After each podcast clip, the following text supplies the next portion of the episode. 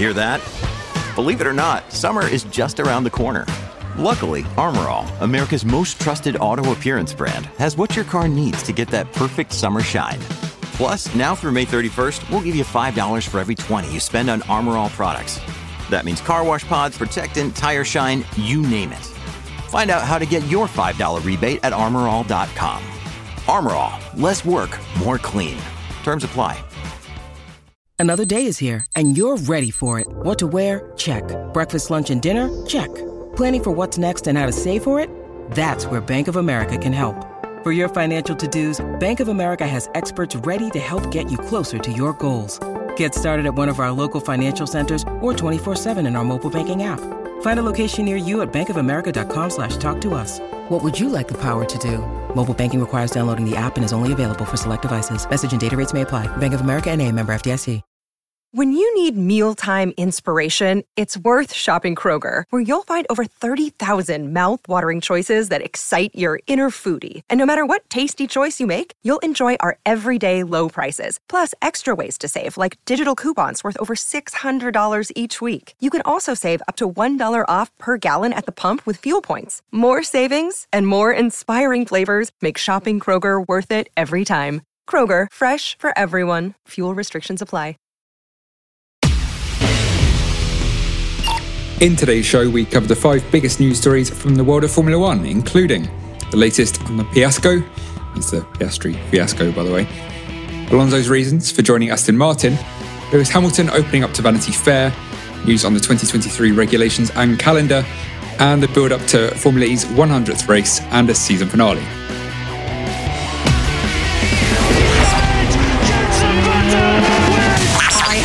Goodman, and you're listening to the fantastic Cut to the Race podcast. Hello, my name is Brian Mylander, and you're listening to the Formula Nerds podcast. Hi, I'm Rosanna Tennant, and you are listening to the incredible Cut to the Race podcast. Hi, I'm Jordan King, and you're listening to the Formula Nerds podcast. Hi, I'm Crofty. You're listening to the Cut to the Race podcast. It's lights out, and away we go. Welcome to News from the Nerds, the midweek news show brought to you by the Formula Nerds. Every Wednesday, we update you on everything you need to know from the world of F1. The show is brought to you by the news team at Formula Nerds. Keep up to date with all the latest news by visiting our website at formulanerds.com. So, for those who don't know, my name is James, also known as Kenzie, some weeks when there are two Jameses on the show, and today is one of those shows. So, how's it going, James? Enjoying living by the beach in these hot days? Yeah, I do like it a lot. It's uh, it's been quite nice. I'm not gonna lie. Oh, I bet. Uh, we also have Abby, uh, not by the beach, sadly, but how are you? I'm good, thank you. I'm very jealous of James having a beach, actually. I could do with that right now. But how are you, Kenzie? I'm all right, thanks.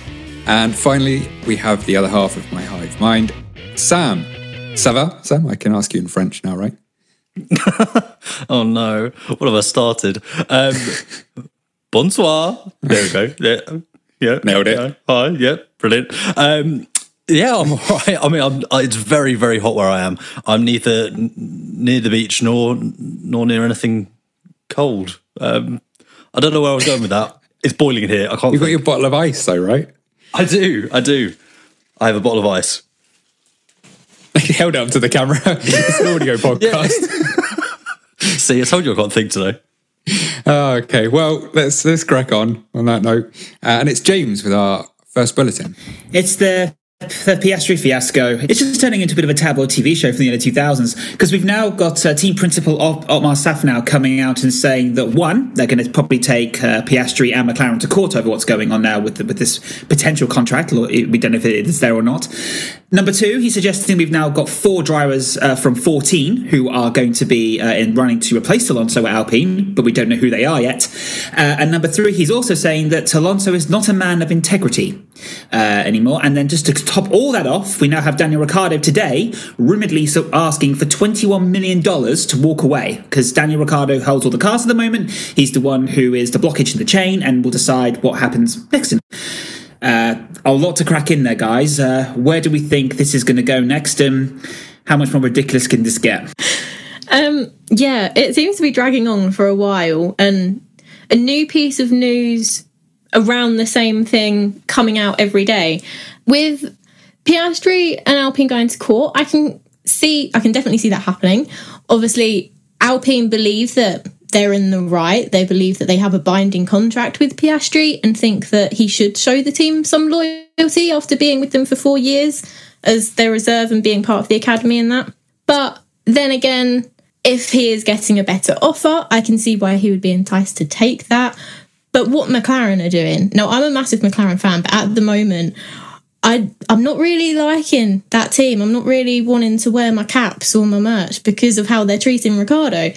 and it is sad to see that that's happening. Ricciardo's a great driver. He has a contract, but they want to get Piastri, which, in my view, yes, Piastri deserves an F1 seat, but you can't. Oh, you can't just kick Ricciardo out, surely. Well, do you want to take a guess? I'll put it to the panel. Do you want to take a guess, including all the costs? Every, so uh, Piastri in court, Ricciardo's buyout. How much do we think it's going to cost McLaren to bring Piastri to the team? Can I get some guesses? And I'll tell you what the number is rumoredly looking like. Is this including Piastri's contract? Yes. So any costs that they'll have to refund, everything. How, what do we think it's going to be? So I reckon that Ricciardo will end up going to Alpine. To go back on what I said last week, where I said Gasly would go to Alpine, which is still a viable option. Um, if Ricciardo goes to a different, okay, regardless of if he goes to Alpine or not, if Ricciardo goes to a different F1 team, that makes the buyout for McLaren significantly cheaper. And it's, it's not going to be $21 million. That's obviously what the opening kind of salvo uh, to those negotiations have been. You're looking significantly less if he goes somewhere else. Factor it in. I'm going to say in the region of $15 million. Yeah, because the the salary of the new team gets subtracted from the 21 million, right? That's how it works. I believe so. Yeah. Yeah. I mean, we'll Yeah, it see. is. It could be, could be anything once everyone has got their lawyers involved. But, but yeah, factoring that in, I mean, you almost wonder if if Alpine is a a screw you back to McLaren or, or give give him a really crappy salary because he's getting the same either way, isn't he? Like maybe he uh, and they'll insert some like cheap first year and then he can go up from the second year. Well, they, they in some ways on the on the strangely on the Ricciardo side of things, they hold the cards because you've got a driver who is being forced out of his seat by his own team, and he is a driver who is, as we've always said, seems to have a very F1 or bust mentality when it comes to where he's driving, especially next season. So, yeah, he's he's in desperate want of a seat. He doesn't feel his career's done. He feels like he's got a lot to offer still. So, yeah, they they certainly could do that. Um, and I mean, ultimately, it's a situation of Alpine's making the mess that they find themselves in. They wanted to have their cake and they wanted to eat it too. And now they've lost not only Alonso but Piastri as well. Um, so yeah, their fault. But you know, potentially motorsport has a bit of a McLaren problem at the moment.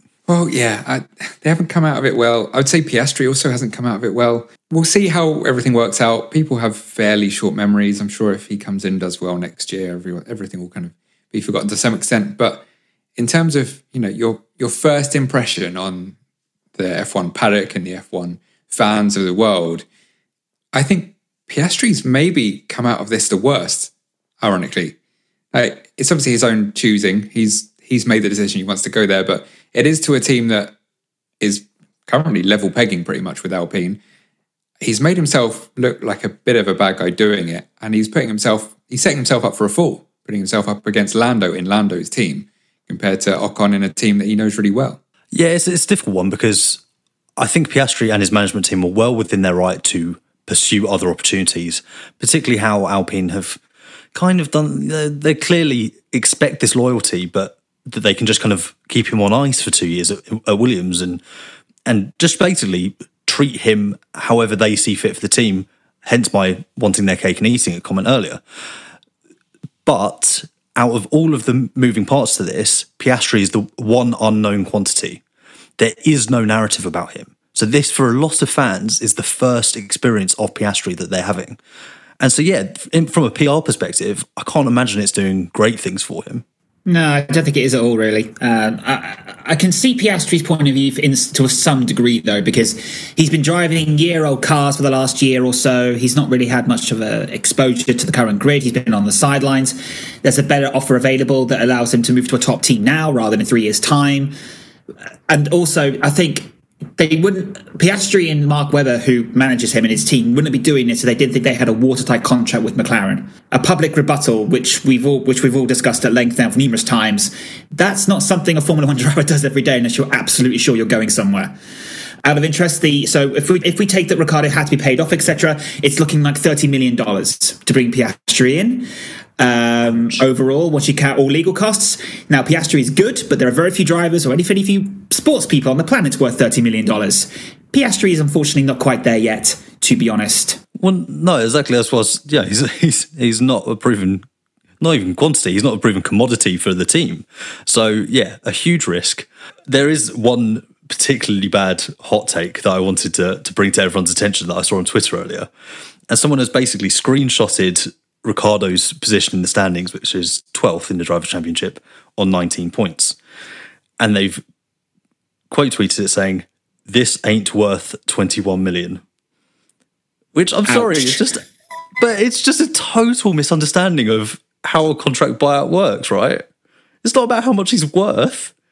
He owns the. I was just like, I read that. I was like, oh, come on. They're like, oh, it's over a million dollars per point. I'm like, again, just it's so why shouldn't he take them? Why? Yeah. Why? Why shouldn't he take them to the cleaners? Like they're treating him in this way. I would get paid.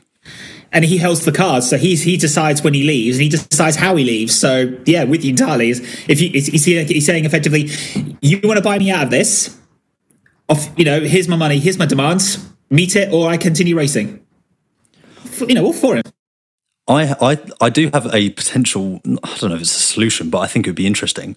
I think stuff like this should be counted towards the budget cap. So that 30 million is a huge chunk of the budget cap if it ends up costing that much.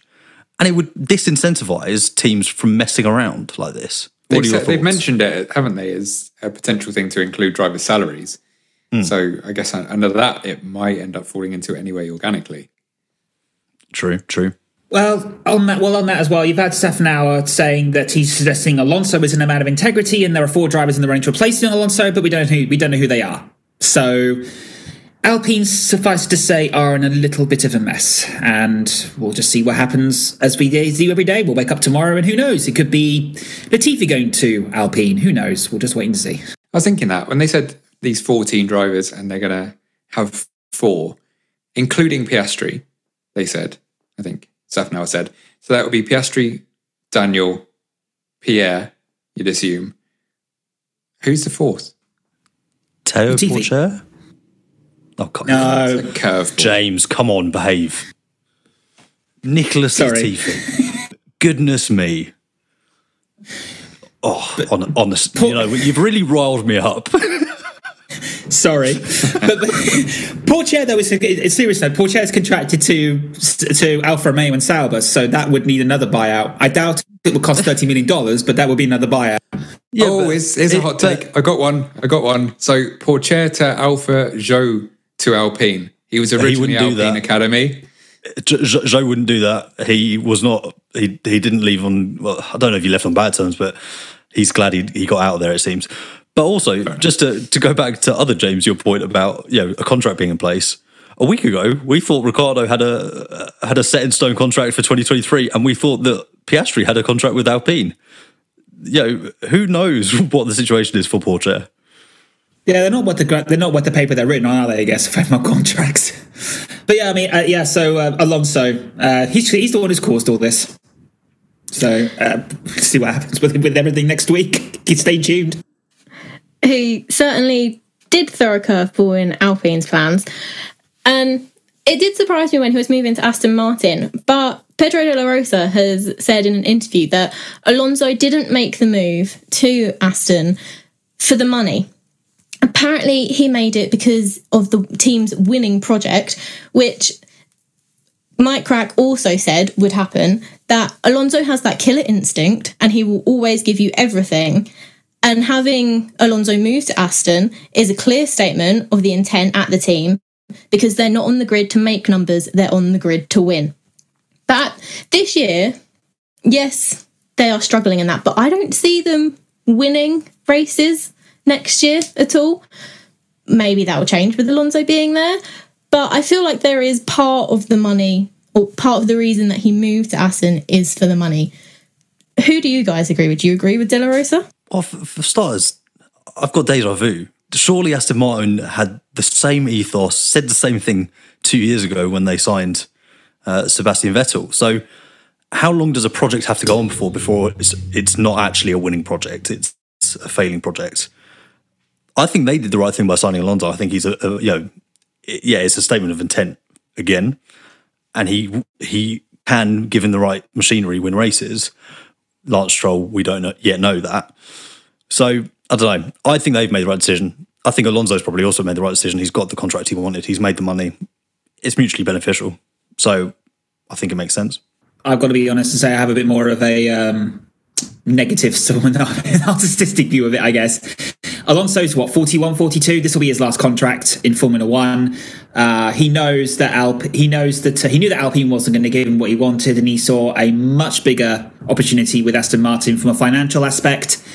He's gone there for the money. Uh, whether whether you whether people, agree with that, I don't know, but. I just, I, I'm with you, Abby. I don't really see Aston Martin progressing anytime soon. That team used to be a real underdog that you could root for with when it was Force India, then Racing Point. They had half the budget of the top teams, and they were still able to pull results out of the bag. Since Lawrence Stroll took over, any trace of that personality of that team is gone, and they're, they're not they're nowhere near the same team anymore. Lawrence Stroll is pumping all the money in, which is great in some aspects, but you but that only gets you so far if you haven't got the team around you to make it work. And Lawrence Stroll's idea was to copycat other cars in 2020 and 2021. And this was the first year they designed their own car for about three or four years. And it's an absolute car crash. Um, I, I, they need at least four to five seasons at least to get back to where they were. So cutting, I know, but uh, Aston are a bit, I mean, a huge disappointment because the team I once loved is gone. No, tell us how you really feel, James. Yeah, I feel like the temperature's just kind of it's gone up a few notches in here. It's, it's a fair point, though. I think you're right. I mean, they were the underdog, and everyone said, you know, oh, let's imagine what they could do with an actual, with some actual money, and it, they've just gone backwards. Last year was worse than 2020. This year was worse than last year. Yeah, I mean, if there's one thing that Fernando Alonso can do, it is moan if things don't go right.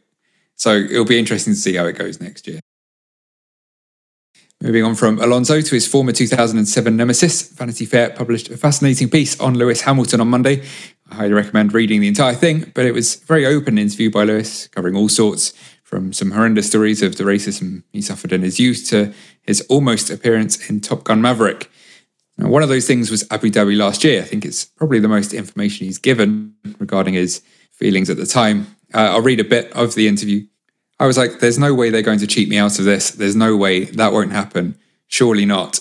I don't know if I can really put into words the feelings that I had. I do remember just sitting there in disbelief and realizing I've got to undo my belt. I've got to get out of there. I've got to climb out of this thing. I've got to find the strength. I had no strength. And it was one of the toughest moments I would say that I've had in a long, long time. I knew what had happened. I knew what decisions had been made and why. Yes, I knew that something wasn't right. So, what did you guys think about that? I mean, the interview in general, but we'll focus on Abu Dhabi for now. It it stung to read that again, as as as not just a Hamilton fan, but a, a fan of the sport. It it brought back some you know negative feelings about about what had happened, but I also think that he, the way he has come across there, the way he's spoken on the subject, and he hasn't spoken on the subject much he he eloquently put it. It was measured. It was considered. He made his point. You know, he was explicit in that that he felt he'd been cheated out of it, and he felt that it had been manipulated, as we heard on the team radio at the time.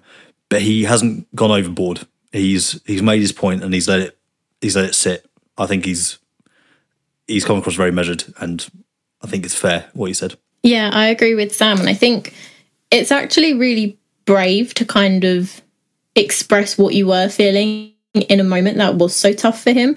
Saying like he realized he had to get out of the car he had to undo his belt and actually face everyone after what had just happened.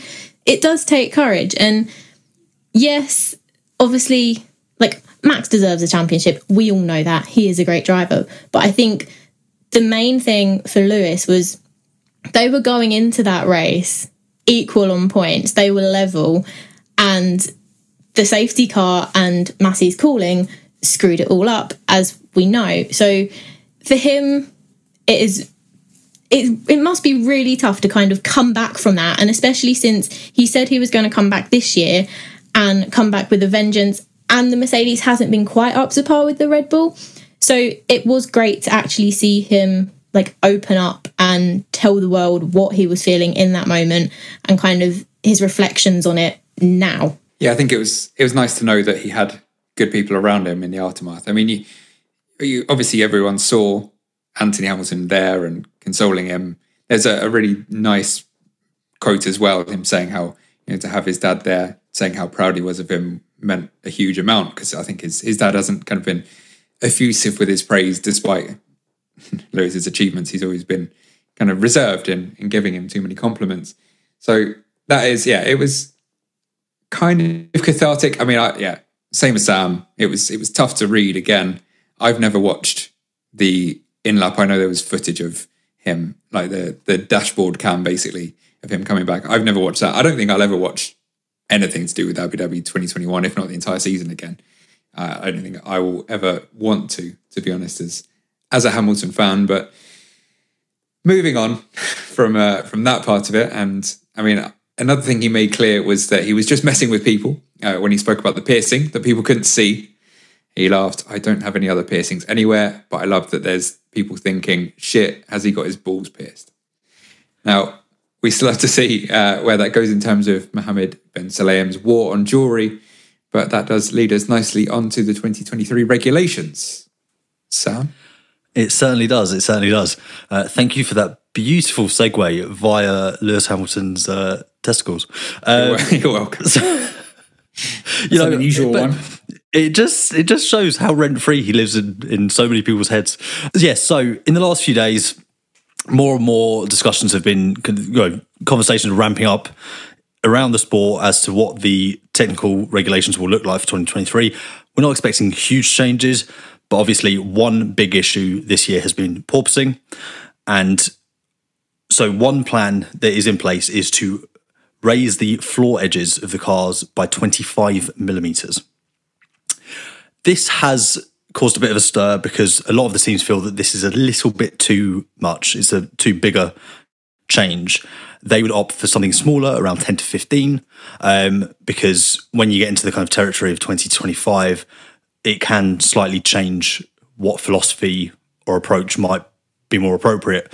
So that's looking like they're making steps to uh, you know eradicate some of the issues that some teams, primarily Mercedes, have had, um, which obviously is causing a bit of a stir up and down the paddock. No one likes it when when regulations are kind of brought in to kind of not help a team, but you know obviously there's a health and so- safety aspect here. But we've seen it in the past where decisions have been made that disadvantage the team, obviously, whilst they're being made. Um, so yeah, there's you know a lot to discuss and unpack there. Uh, so I'm keen to hear your thoughts in a moment. But also, we're learning more about the calendar uh, that and how that will look. At the moment, we believe that Las Vegas will be the penultimate round of the season in 2023. Uh, let's just hope Danny Ric can uh, can get there. He was very excited about the prospect of a Vegas race, um, and that will be a back to back with Abu Dhabi 2023 uh, as the season, season finale. Big issue there. It's a 20 hour flight between Vegas and Abu Dhabi, and it's a 12 hour time difference.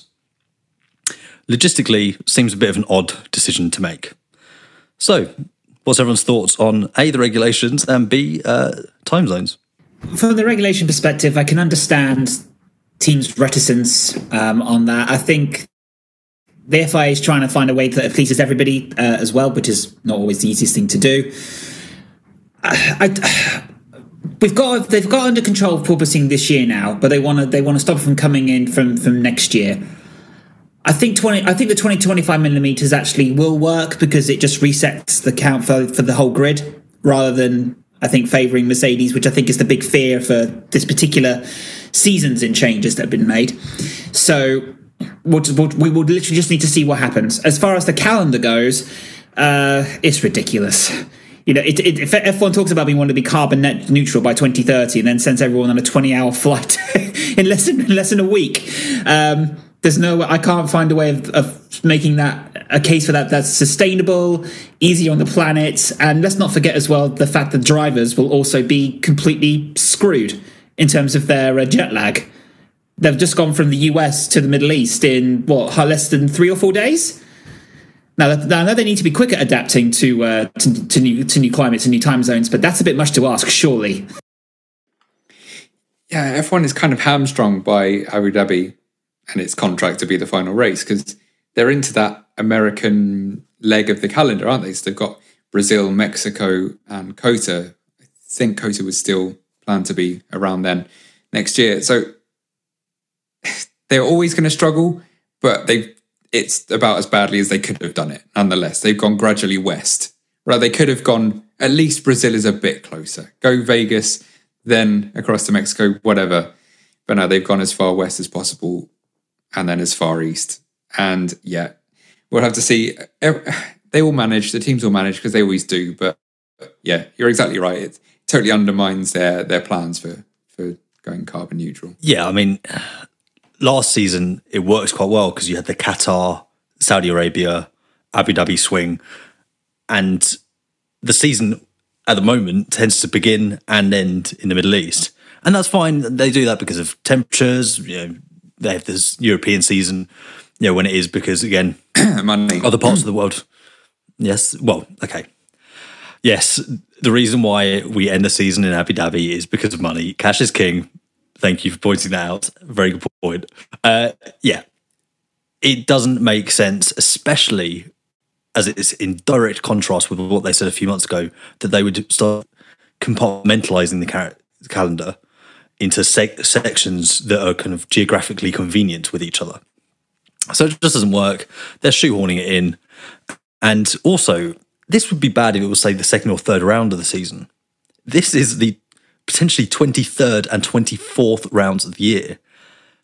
The teams, the drivers, the journalists, everyone, the fans, you know, the fans are going to be, you know, obviously they're not that they travel from race to race, but at the end of a long season, you're kind of going, okay, like, you know, I get it now, especially if there's not a title fight. So yeah, I, it just doesn't make sense to me. But whilst I'm on the subject of finales, I'm going to pivot slightly to the the second best transition of the show. Uh, I can't beat James's one, uh, unfortunately, but is the Formula E finale this weekend in Seoul, Korea. Rounds 15 and 16 of the championship. That is if it goes ahead. There's been a lot of bad weather. There's flooding in Korea at the moment. So whether or not those events do take place remains to be seen watch that space. And that weekend will involve the 100th Formula E Grand Prix since the championship came to be in 2014. So it's it's due to be a big occasion, a big celebration. It is also a title showdown between primarily Stoffel Vandoorne, F1 fans, you'll remember him from his time at McLaren, and also Mitch Evans, uh, who is um, he's been fairly unlucky in his career. He's, he's always been competitive uh, in Formula E, and he just hasn't quite got over the hurdle uh, to win a championship yet. Uh, so yeah, watch that space. Those races are on very early. They're on at eight o'clock in the morning on Saturday and Sunday. Qualifying even earlier, um, a few hours before. So right, kind of in the middle of the night, or around the four a.m. feed for you young parents. Another uh, news story coming out of this is Sam Bird, Mitch Evans' teammate, who broke his hand at the London E-Prix a couple of weeks back. He will lose his ever present streak in Formula E. It was due to be his 100th race in line with the championship.